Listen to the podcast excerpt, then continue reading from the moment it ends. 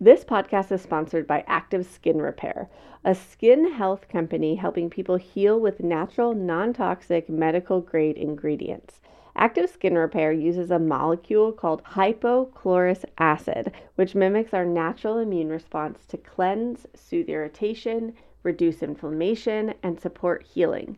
We've been loving active skin repair for all the cuts and scrapes that show up in the active toddler life Sage loves that there's both the spray version but also a cream version. He likes to get to choose which one he's going to do. He calls it the magic cream. And it's been so great for taking care of Mila's neck rash now that she's full on teething. Can we get a minute for a teething three and a half month old? What in the world? Active Skin Repair has thousands of five star reviews and the ingredients so safe and clean they can be used from the youngest member of the family to the oldest keeping it simple with one soothing solution for all your family's skin health needs. Visit www.activeskinrepair.com to learn more about active skin repair and to get 20% off your order use code village that's www.activeskinrepair.com code VILLAGE for 20% off your order. You're listening to Voices of Your Village. This is episode 139. I'm so jazzed about this episode because we get to share a snapshot of the seed certification workshops with you. You're going to hear a little bit of each workshop. We have five different instructors. There's myself, Lori Goodrich is an occupational therapist, Emily Lesher is a speech language pathologist. Jasmine Price has a master's in early childhood and is currently a PhD candidate. And Dr. Lynetta Willis is a psychologist. These humans are so incredible and such beautiful teachers. I'm really, really pumped to share these workshops with you. I'm so jazzed that they're live and I want to break down really what the seed certification is. When I was a teacher, I yearned for more support.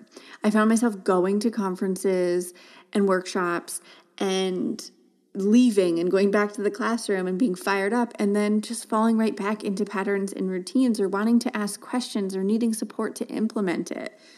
And so the seed certification is the culmination of my experience and then interviewing teachers, we spent a year interviewing teachers and directors, home care providers to find out what you really needed. Where did you feel like the market was already oversaturated with support and what was it lacking? We took all of that information and created these eight workshops. It's a total of seven hours of professional development. And when you become seed certified, you get ongoing support as long as you're seed certified. So you can reach out to our team with questions. You can watch any parts of the workshop back. You get support tools to help you implement this jazz in the classroom. And every parent within your school gets access to our Tiny Humans Big Emotions program. The seed certification is available in English and in Spanish, and we have a team to support you in both languages as you do this work. If new teachers join your school while you're seed certified, they get access to these workshops for free. We want everyone to be on the same page. Before I would go and do a presentation for a school, and just whoever could show up that night were the only ones who were receiving that information. And this, for us, was a more comprehensive way to provide professional development and support teachers on this journey. We have eight workshops within the SEED certification. You're going to hear a snapshot of each of them. Let me tell you the eight. We have emotion coaching for emotion processing, sensory integration for all classrooms. So, going beyond sensory bins and really being able to support kiddos in calming their nervous system boundaries, discipline, and visual aids for emotionally supportive classrooms, self awareness and bias in the classroom, self care and boundaries for teachers, supporting the development of children's regulation and language through play, anti bias curriculum in action. So that we can raise anti racist humans from the start with anti racist classrooms and connecting with families. It takes a village, and we want to collaborate with families and welcome diversity. Each workshop comes with an assessment at the end. When you complete the assessment, you get your professional development certificate. The certification was created by teachers for teachers. It's no fluff, no busy work. It's truly eight workshops to support you on this journey. It's what I wanted as a teacher, to be totally honest. It's what I wish I had access to. If you are a parent and you're tuning in, head on over to our website at seedandsew.org and there's a page there for you to download the toolkit to submit to your director, your child's program if you want your kid's school to become seed certified as well. We also have a scholarship program that's going to be fully funded by our village, all donation based. And 100% of the scholarship contributions will go toward schools becoming seed certified who are serving marginalized communities. So if a school has at least 50% of its student body BIPOC community, if they're serving low income families, we want to make sure that they have access to these tools and support and resources. Schools can apply for our scholarship program at seedschools.org as well as for the seed certification and parents, we are so grateful to you for helping us fund the scholarship program. Like I said, it's fully donation based, and 100% of those proceeds go to the schools receiving certification. All right, folks, I'm so jazzed to share these with you, so let's dive in.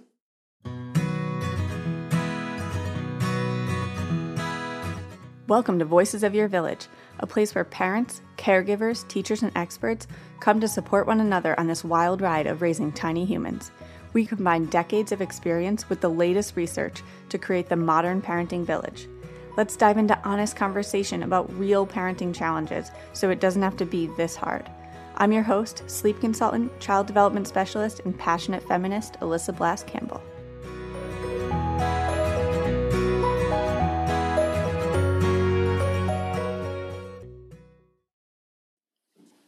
Here's an excerpt from Emotion Coaching for Emotion Processing by yours truly, Alyssa Blask Campbell. So often we're focused with the tiny humans on self reg and empathy. We want them to be able to calm down and be kind. I totally get that. The thing is, this all starts with self awareness. We can't regulate our body unless we know what we're feeling. It starts with co regulation. A dysregulated adult cannot regulate a dysregulated child. In order to help a child find their calm, we need to find ours first. Then we can teach them how to regulate their central nervous system and find their calm. The point isn't that the tiny humans won't experience hard emotions. The point is that when they do, they have a toolbox to turn to to regulate their central nervous system, to find their calm, and to process that experience. This can get uncomfortable because it will mean that we're allowing kids to experience their emotions. When we're looking at this, remember it's not just those three and four year olds who can talk to us with their words. This starts so young with our babies too and our toddlers. I was in a classroom with one year olds. They were one and they would turn two with me. And this little girl was about 20 months old.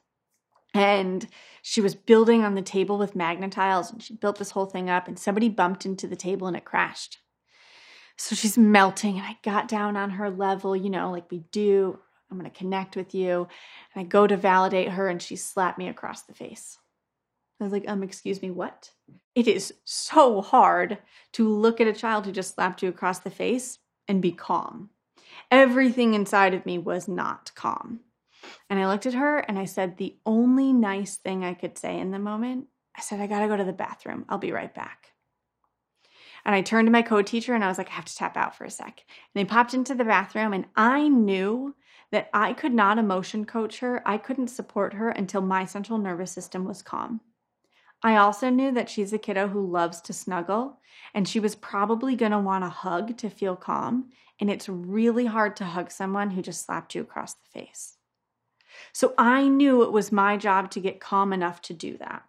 So for me, I do exercises where I'll squeeze my hands and let them go. I'll squeeze my toes. I'll work all the way up my body and squeeze and let go.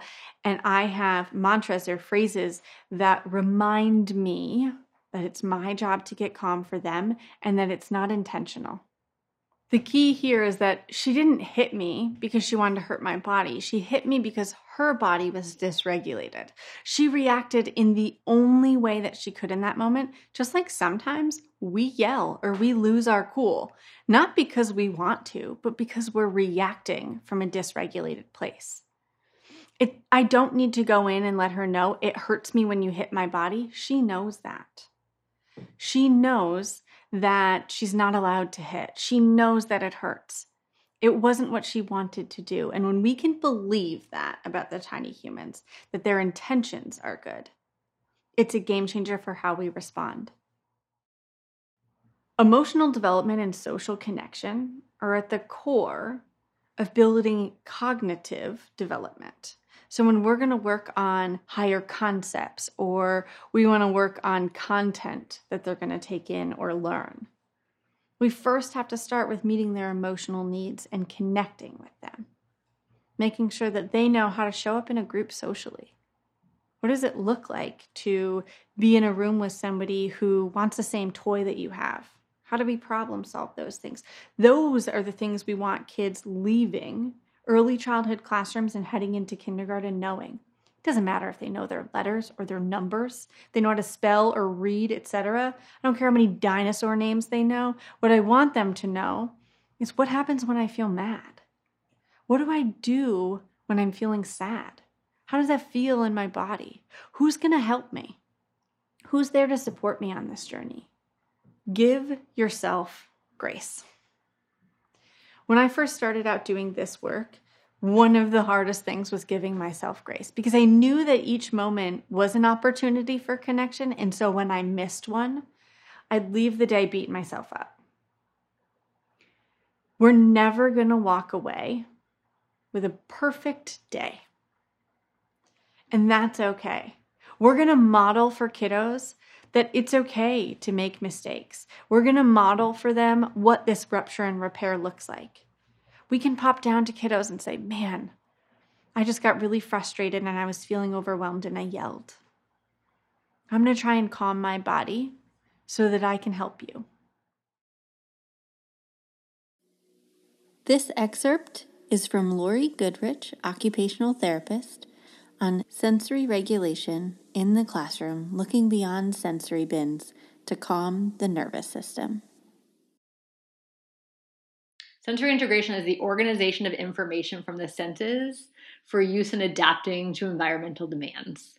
Wow, that's a broad definition because sensory integration is a lot of things. The nuts and bolts of it are we take in information from our senses, it goes into our nervous system, which sort of filters and determines what that information means, and we use it for productive output. That productive output could be anything. It could be I am paying attention in the classroom and learning. I am figuring out a new motor skill at soccer practice. It could be anything. So, in the nuts and bolts of it, I love this definition. It's how we make sense and respond to the information that we receive through our senses. And all of us are doing it I can say this with 100% certainty. We're all doing it right now.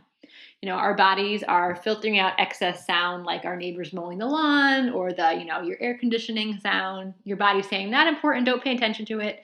Our bodies are figuring out how to coordinate movement, maybe to take notes or to drink from a, a glass, to have a drink of water while you're listening. These are all examples of sensory integration working well. So we're doing this all the time, every day, you know, the term sensory is used in a lot of different ways and environments. I think it's been really exciting that it's um, more out there in the community. I do see it sometimes being in select ways, like in school sensory tables, which are like tactile bins, or a lot of people are more clued into things like, you know, child sensitive to clothing or sounds. And those are all good examples of some strategies and some challenges within the sensory realm that are more specific to one sensory system, like the tactile system. And so today, it's great to take that information, but also realize we're going to be using some of that and pushing out to a broader lens of thinking more broadly about sensory integration to understand a variety of our sensory systems and what they are and why they matter and how they are super essential for development. So, most of us learn in school that there are five senses, which are those first five smell, taste, hearing, vision, and touch, which are all true. We do have those five senses. We also have three other additional senses that we're going to talk about a little bit here today. They're your proprioceptive sense, which is your body awareness sense. It kind of lets you know where you are in relation to yourself. There's receptors in your muscles and joints and your fascia that tell you and give you information all the time. It lets you do things like walk up the stairs without looking at your feet or get dressed without having to think of where your arm is. So, super important for understanding your body. The next sense is your vestibular sense, which is your movement sense, and this is comes from receptors in your inner ear and it responds to movement um, it responds to gravity and your position the position of your head. Really important for balance and for sort of feeling grounded and safe in the to the earth um, because it's responding to gravity. And then the eighth sense we're not going to spend too much time talking on because it seems like it's its own separate topic almost but i think because we're talking about emotional capacities here it's worth mentioning it's your interoceptive sense and that this sense is your sense of internal state of your body. So you know am i full? Am i hungry? Do i have to go to the bathroom? Am i hot or cold? It's giving you clues about all those different experiences. And the reason i feel like it's really important with some of the the emotional intelligence work is interoception is a cornerstone of the feeling sensations which can later be connected with emotion that kind of gives gives you a clue. So you know if you're if i had butterflies in my stomach i might be thinking oh i'm nervous about something. Like something in my body is giving me a clue about my emotional capacity and understanding. So our bodies are constantly saying that's important pay attention to it. That's not important filter it out. So it's sort of like your filtering system of you know my my neighbor's mowing the lawn. My body says not important don't pay attention to it. You don't have to be fully oriented to that. Or like you know if i'm sitting on something that's a slightly different texture not important you don't have to pay attention to it. This show is sponsored by betterhelp. Being back to work after maternity leave has been so good and frankly so hard. I love what i do and i missed collaborating with my team while i was out and it's been a tough transition the combination of a packed schedule and still being the milk machine for Mila Bean, it's hard to juggle everything. I feel so grateful for my weekly therapy hour. Sometimes I'm just holding so much and I need a safe space to let it out and get it off my chest. I've noticed that when I don't release it, it comes out anyway, but usually in ways that aren't aligned with how I want to show up in the world. BetterHelp is such a convenient, flexible option for parents who just can't take the travel time to get to an in person therapy visit. It's entirely online. You can show up in your jammies, always a win in my book, and you can switch therapists anytime for no additional charge. Just fill out a brief questionnaire to get matched with a licensed therapist, and you're on your way to feeling heard. Get it off your chest with BetterHelp. Visit betterhelp.com slash voices today to get 10% off your first month. That's betterhelp, H-E-L-P dot com slash voices.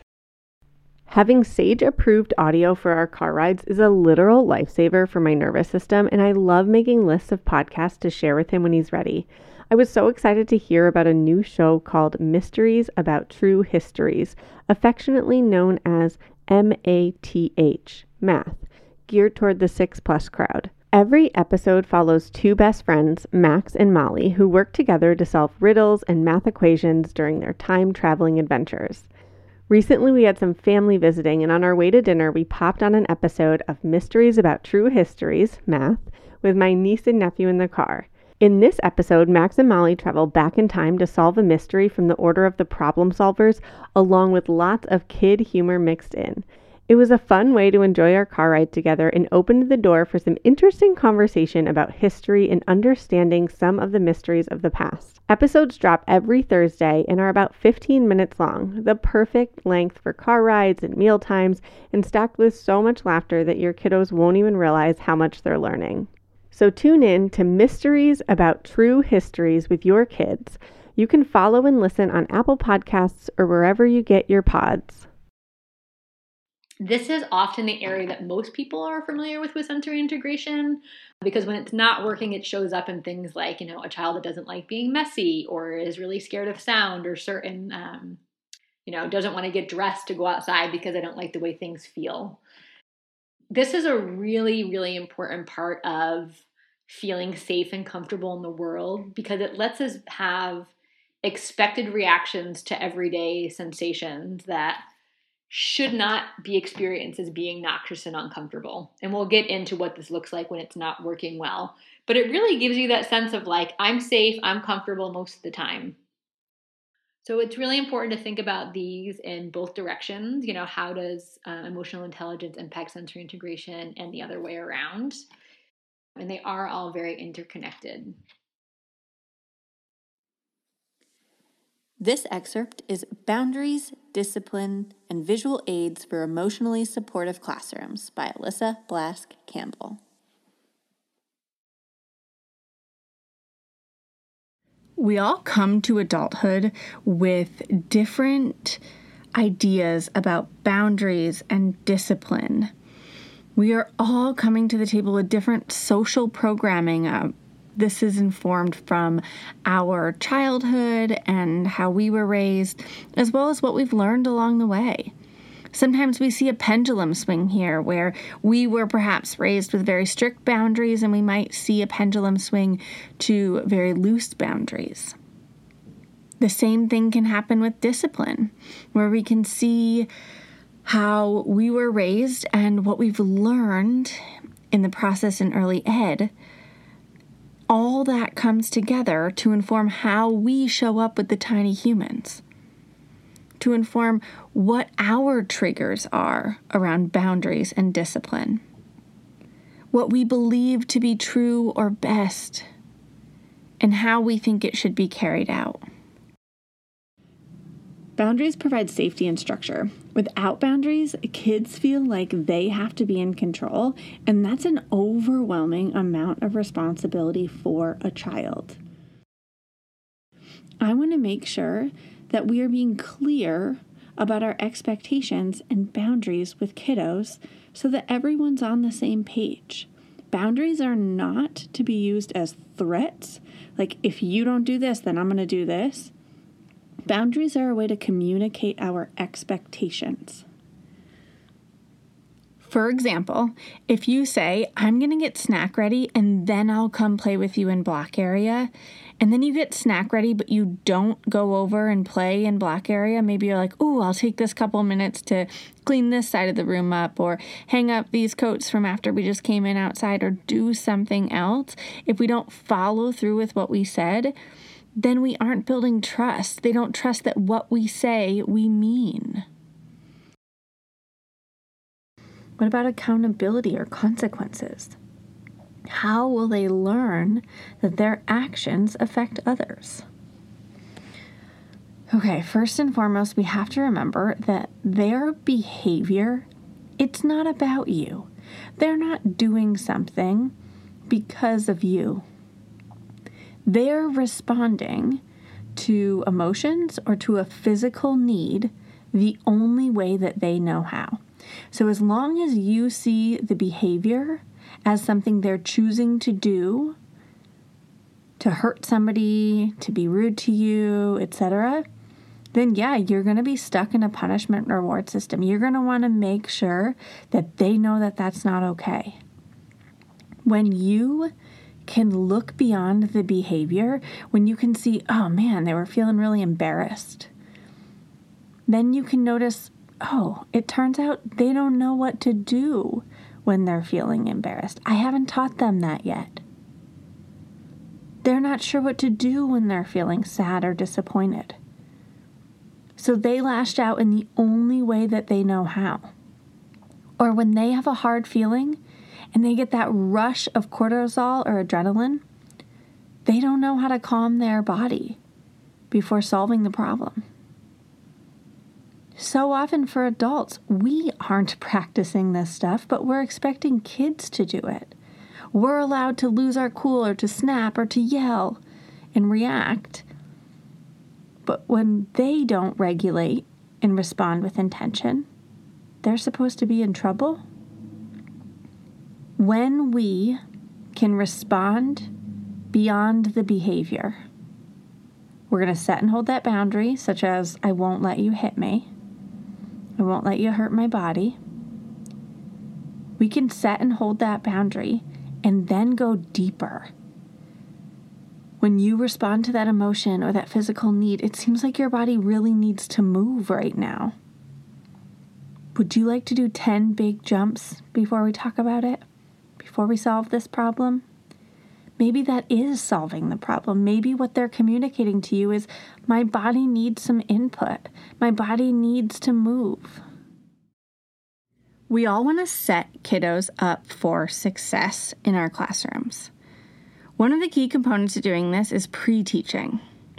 So, just like we as adults use calendars or to do lists or schedules or timers or clocks or alarm clocks, we have all these things that help us organize the day so that we don't have to keep track of everything in our brain all the time. We want to give kiddos these same gifts. We want to give them visual aids that will support them in moving through the day so that they don't have to keep track of everything. This workshop is on self awareness and identifying our biases in the classroom from psychologist Dr. Lynetta Willis. Dr. Haim Ginott, teacher and parenting pioneer, once said, I've come to a frightening conclusion that I am the decisive element in the classroom. It's my personal approach that creates the climate. It's my daily mood that makes the weather. As a teacher, I possess a tremendous power to make a child's life miserable or joyous. I can be a tool of torture or an instrument of inspiration. I can humiliate or heal. In all situations, it is my response that decides whether a crisis will be escalated or de escalated, and a child humanized or dehumanized. Dr. Ginott describes this conclusion as frightening. And whether you agree with his use of that word or not, one superpower that you can cultivate to help you wield this extraordinary power is self awareness. The superpower of self awareness can gift you with the insight you need to help your students thrive and the power you need to remain sane. This self empowerment system for educators and child caregivers like you who are dedicated to building stronger, more compassionate relationships with young people is so powerful. Through the Conscious Educator Awareness Triangle, you'll have the opportunity to focus on and explore three key areas that, when understood on a deeper level, will empower you to create understanding with your students and minimize interpersonal barriers that get in the way. The first point on the triangle is the intergenerational awareness. Messages and experiences passed down from one generation to the next are deeply embedded in our psyche. And the more generations those messages have been passed through, the easier it is to miss the impact they have on our lives and relationships. In this first area, you'll gain deep insight into the ways in which messages passed down to you as a child impact the expectations you place on your students and how you engage them. Together, we'll demystify racism and heighten your awareness of the racial biases you carry so you can create ways to minimize the unhelpful impact these biases have on your connection to your students. More specifically, you'll get clear on those things in your life that deplete you and those things that feed or energize you so you can be your best self for yourself and for your students. The points on the Conscious Educator Awareness Triangle is, in part, inspired by research conducted by psychologist Dan Siegel. Dr. Siegel summed up decades of research with his statement The best predictor of a child's well being is the parent's self understanding. Now, while he was clearly referring to parents, I believe that this quote applies equally to teachers. In many cases, you spend more time with your students than anyone in their lives. And in some cases, you are the most stable presence in those children's lives. So, in essence, your self understanding or self awareness is the most powerful and important school supply that you can take into your classroom every day. Certain words, actions, feelings, and experiences of your students may be a trigger for you. And that trigger may awaken within you strong, difficult feelings such as powerlessness, sadness, anger, or fear. And in response to those feelings, you may react in less than ideal ways. It happens to us all, so no shame spiraling allowed. But the good news is that you don't have to remain stuck in these triggered loops. And you also don't have to spend years in therapy trying to eliminate your triggers to feel like a better teacher. Through the last point on the conscious educator awareness triangle, emotional awareness, you can become aware of your triggers, aware of your stories, and aware of those things in the classroom and in your life that keep you in your window of tolerance or leave you living on the ledge. How do our triggers connect to our legacies and socialization scripts? Our triggered reactions are influenced by our personal histories, cultural biases, socialization scripts, and legacy trees. And an unhelpful triggered reaction towards a student can absolutely undermine the connection you have with that student. But if you're aware of your triggers, you can deal with them before you overreact and repair relationships with your students when you do overreact always remember that self care and self compassion will directly impact how much care and compassion you are able to bring into your classroom. So make sure you're giving yourself what you need.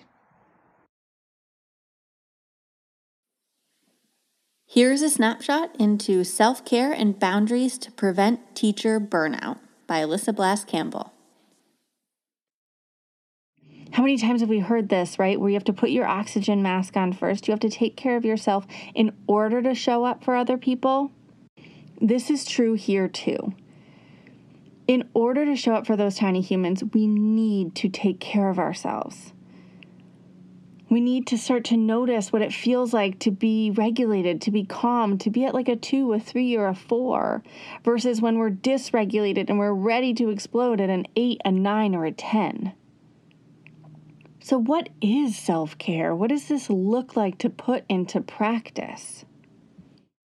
We have made self care out to be this big thing like a getaway weekend or a mani pedi or a bubble bath. And the reality is that self care is taking care of yourself every single day so that you can be regulated. A dysregulated adult cannot regulate a dysregulated human.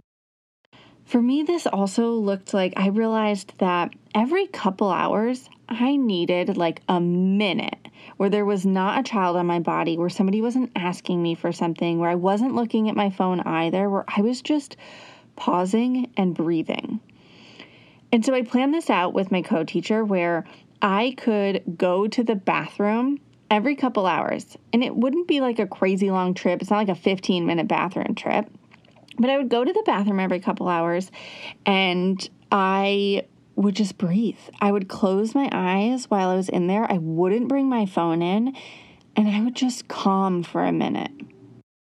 And so we were sitting down, we were looking at the system. We're like, okay, well, a lot of these things have to happen, right? Like, kids are going to get dropped off. They have to get diapers changed. We have to do snack. And so, what would it look like for me to take care of myself in this time?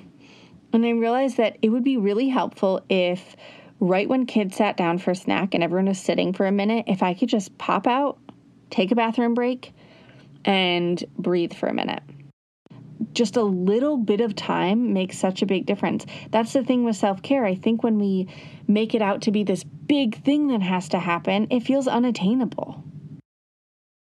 What could you do throughout the day to take care of yourself? Maybe it's turning down the lights when you're having lunch to just lower that energy. Maybe it's having a structure throughout the day that supports you being able to take a little break or rotating with your co teacher of like who sets up for snack or lunch so that you can have a little break for a minute where somebody isn't asking you for something. When you take care of yourself, you can be regulated. You can come from a place of calm so that you can respond with intention rather than reacting. This isn't something that'll happen all day long. Remember, this is not about perfection, it's about progress. There are going to be times where we react instead of respond. There are going to be times when we feel dysregulated. That's okay. It was a learning curve for me to realize I could advocate for myself in the workplace. I had to learn that it's okay for me to take care of myself. It's actually really important for me to take care of myself if I'm going to show up for the tiny humans. This isn't always easy to do. I think often as early childhood educators, we get into this field because we care, because we're givers, because we love caring for others, because it comes so naturally for us to be in community with other people. And it can feel hard to take care of ourselves. It can feel hard to potentially disappoint somebody when we aren't going to show up at work. Or to feel like we're letting our kids or our families down, or what's it going to look like? Are our kids going to be okay with somebody else in the classroom? I know these are all thoughts that have gone through my mind over the years when I've taken time for myself to take care of myself. It's important that we rewrite these narratives. I know it's so hard to do. It's so hard for us as givers to do, and it's so vital. You are worth taking care of. Even if it's an inconvenience to somebody else, you can call in sick. You can schedule vacation and paid time off. You can do it respectfully. We can be respectful of one another and still take care of ourselves.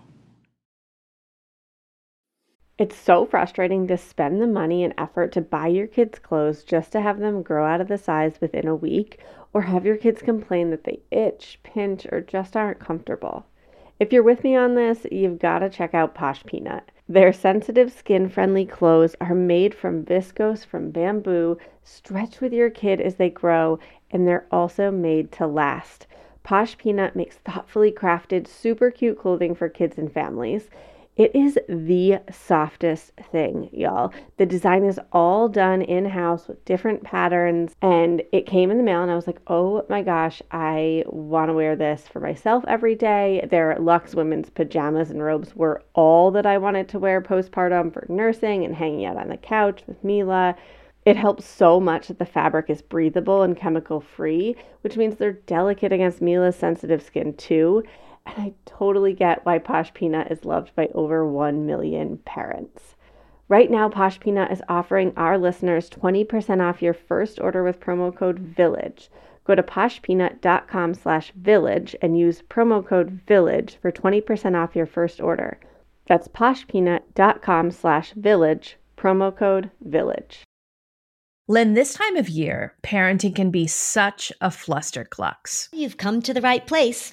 I'm Lynn Lyons, and I've been treating anxious families for over 30 years. I'm Lynn's sister in law and co host Robin Hudson. Join us for Flusterclux, a podcast for parents who worry. Wait, that's everybody. Yeah, these last few years have felt like one long anxiety attack for so many. Why do you think parents are always surprised that a podcast about anxiety relates to them, even if no one in their house has an anxiety disorder? Well, worry is human. Everyone does it, and anxiety shows up when we face uncertainty. All the parenting tips you've taught me have been essential. I love to break it down into skills we need to manage worry in our families. We've covered so many topics depression, burnout, meltdowns, perfectionism. Don't forget scary mothers in law. Right, but of course, that's not my mother in law. Because that's my mother. And a listener. As a psychotherapist, I like to teach parents and kids how to respond to everyday moments in healthy ways. Managing anxiety really can be taught. It really can. And I'll even tell you what to say. We talk about serious stuff,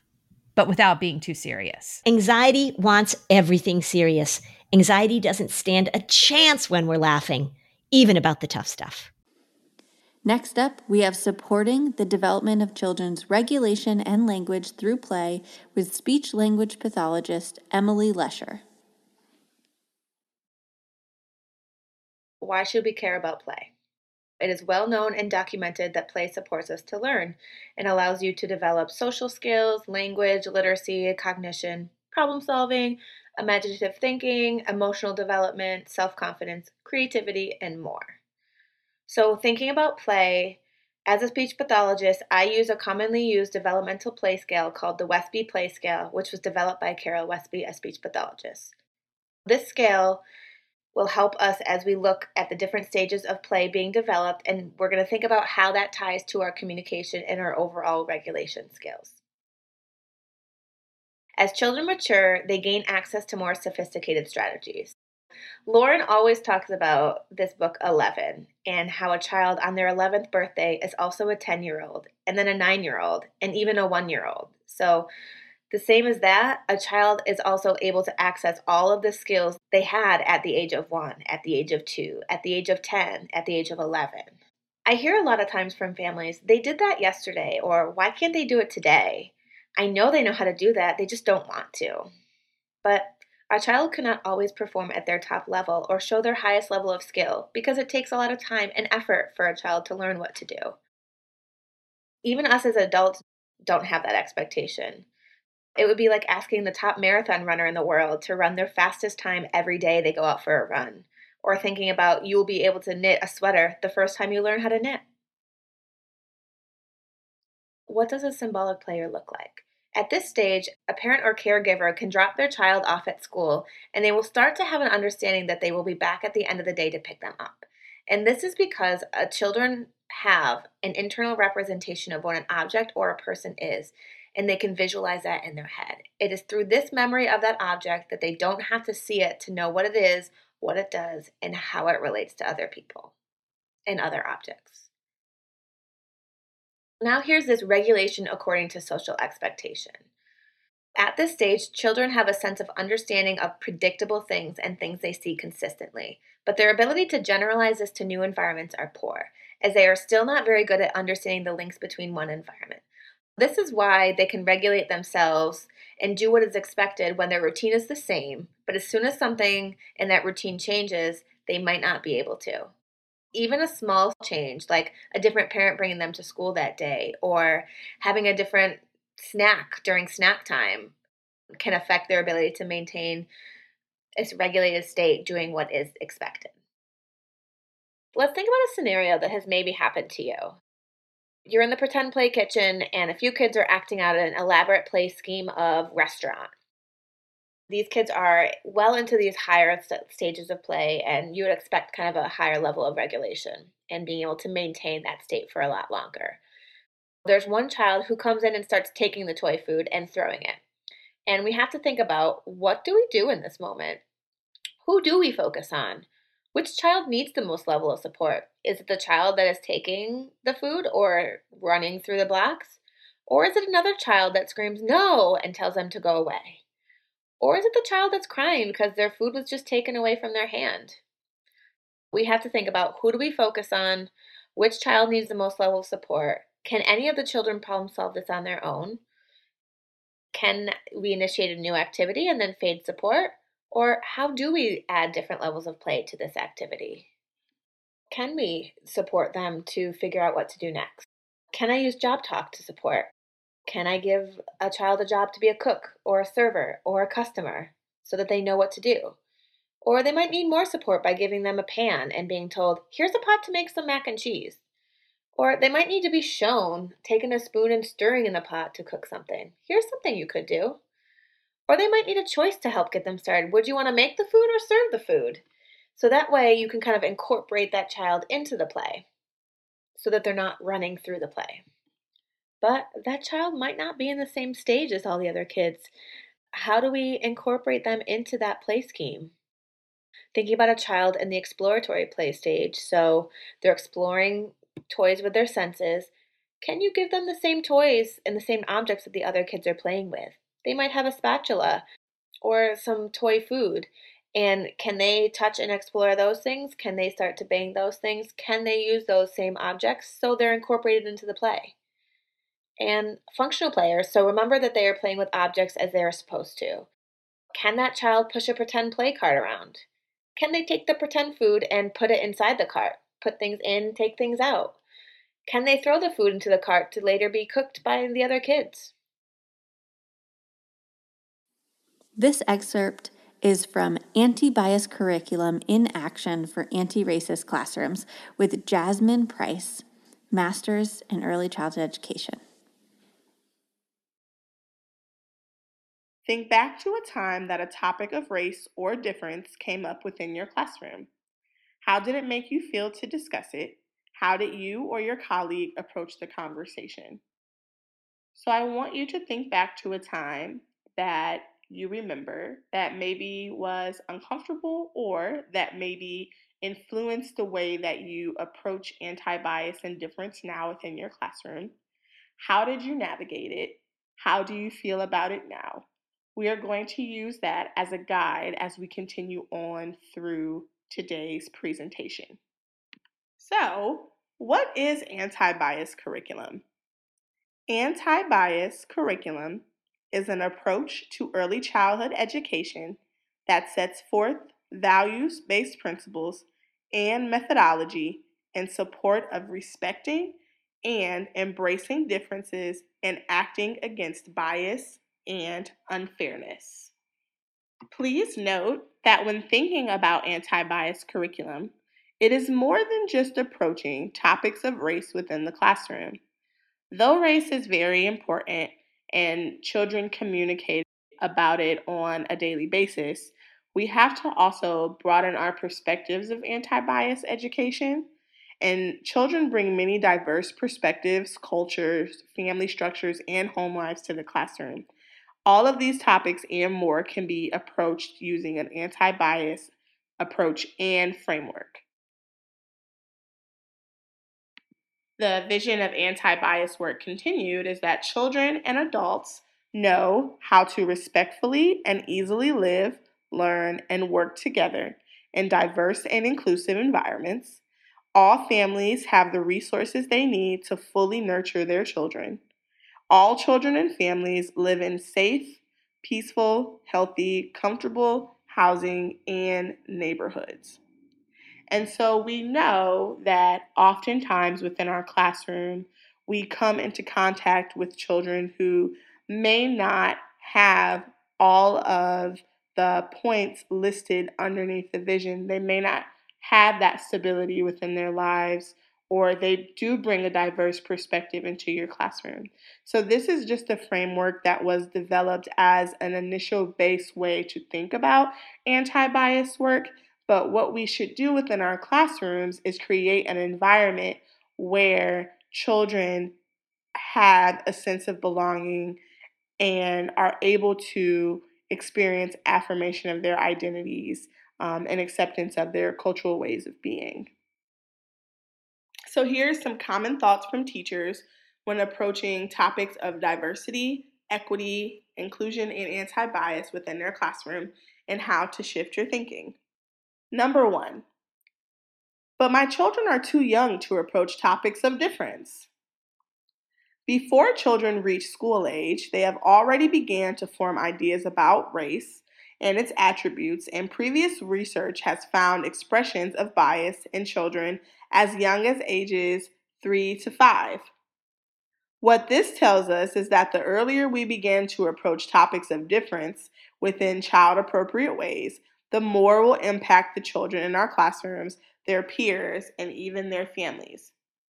Before I started working so closely with children, I too thought that this was a very young age to approach topics of differences and I sometimes felt very nervous bringing those things up within the classroom.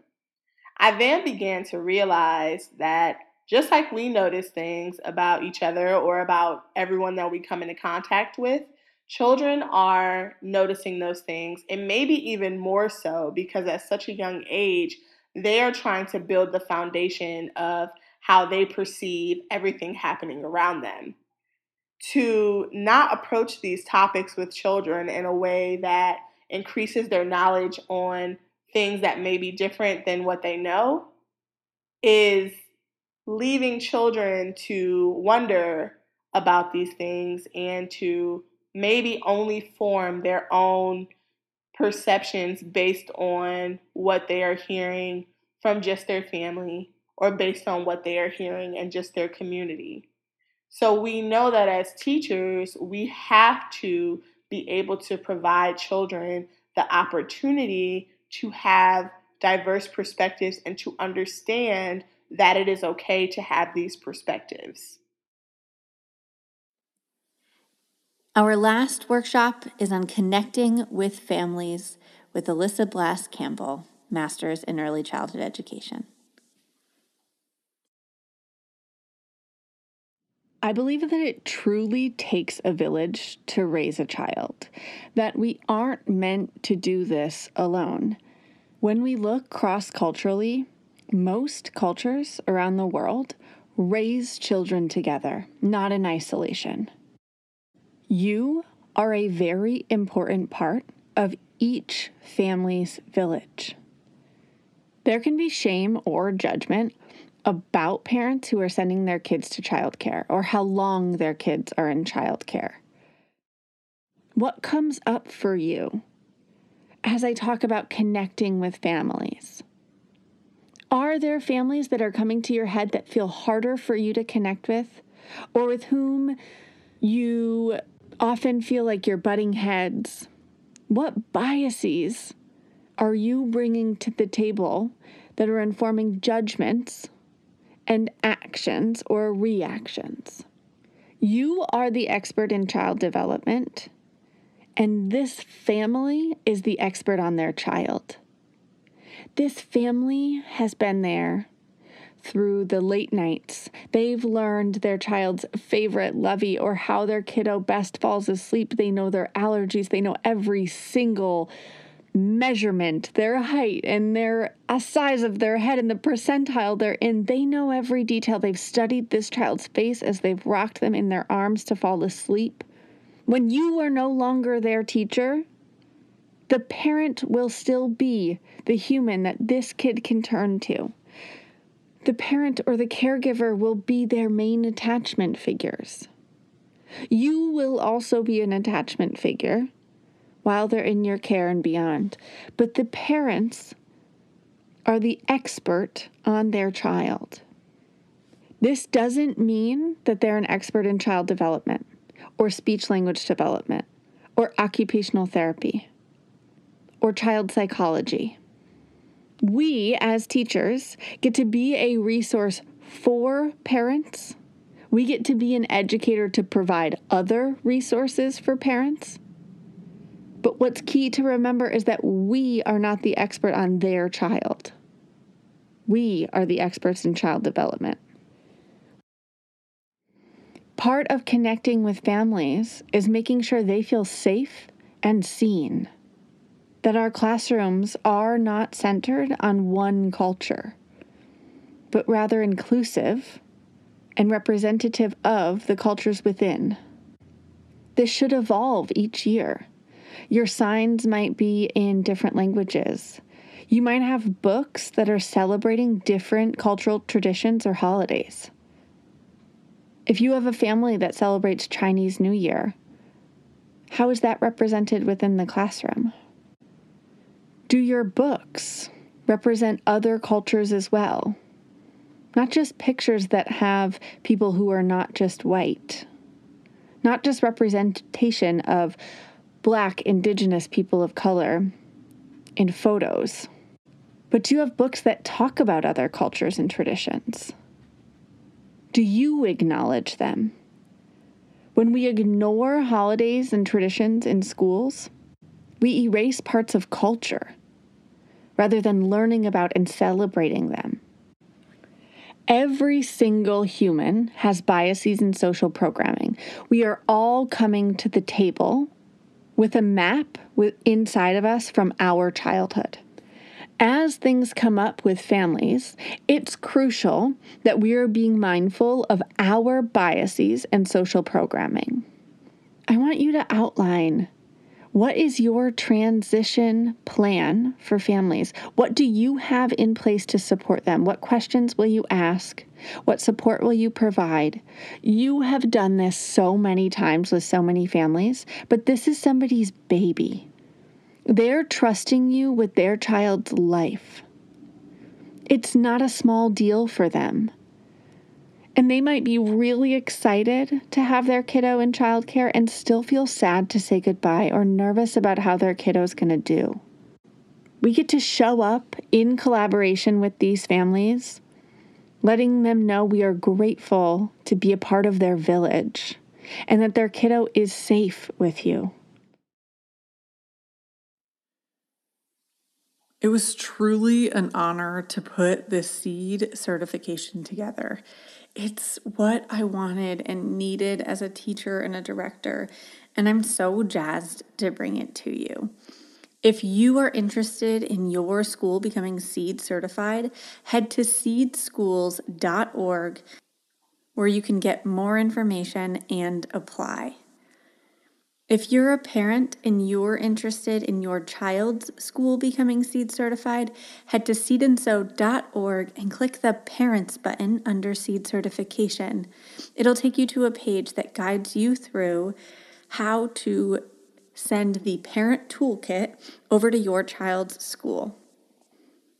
We have a scholarship program for schools who are serving marginalized communities. Our scholarship program is made possible by all of you. It is strictly our village who's contributing to the program. If you would like to make a one time donation or become a monthly contributor to the scholarship program, our goal is to support 25 schools by the end of 2021 who don't have access to the funding for the SEED certification. We will be prioritizing schools whose student body is at least 50% Black, Indigenous, or children of color. When you head to that parent page on seedandsew.org under the seed certification, you can sign up to join our scholarship program and support schools in accessing high quality care. Thank you for helping us raise emotionally intelligent humans. Thanks for tuning in to Voices of Your Village. Check out the show notes for this episode and all past episodes at voicesofyourvillage.com. Did you know that we have a special community for all of you to be a part of so that we can all gather together to raise emotionally intelligent humans? Head on over to Facebook, search Seed and Sew colon Voices of Your Village and dive into that Facebook group. We cannot wait to hang out with you and collaborate on raising these tiny humans. If you're digging this podcast, head on over to Apple Podcasts, scroll down, click those stars, and leave a review. It really fills my heart to hear from all of you.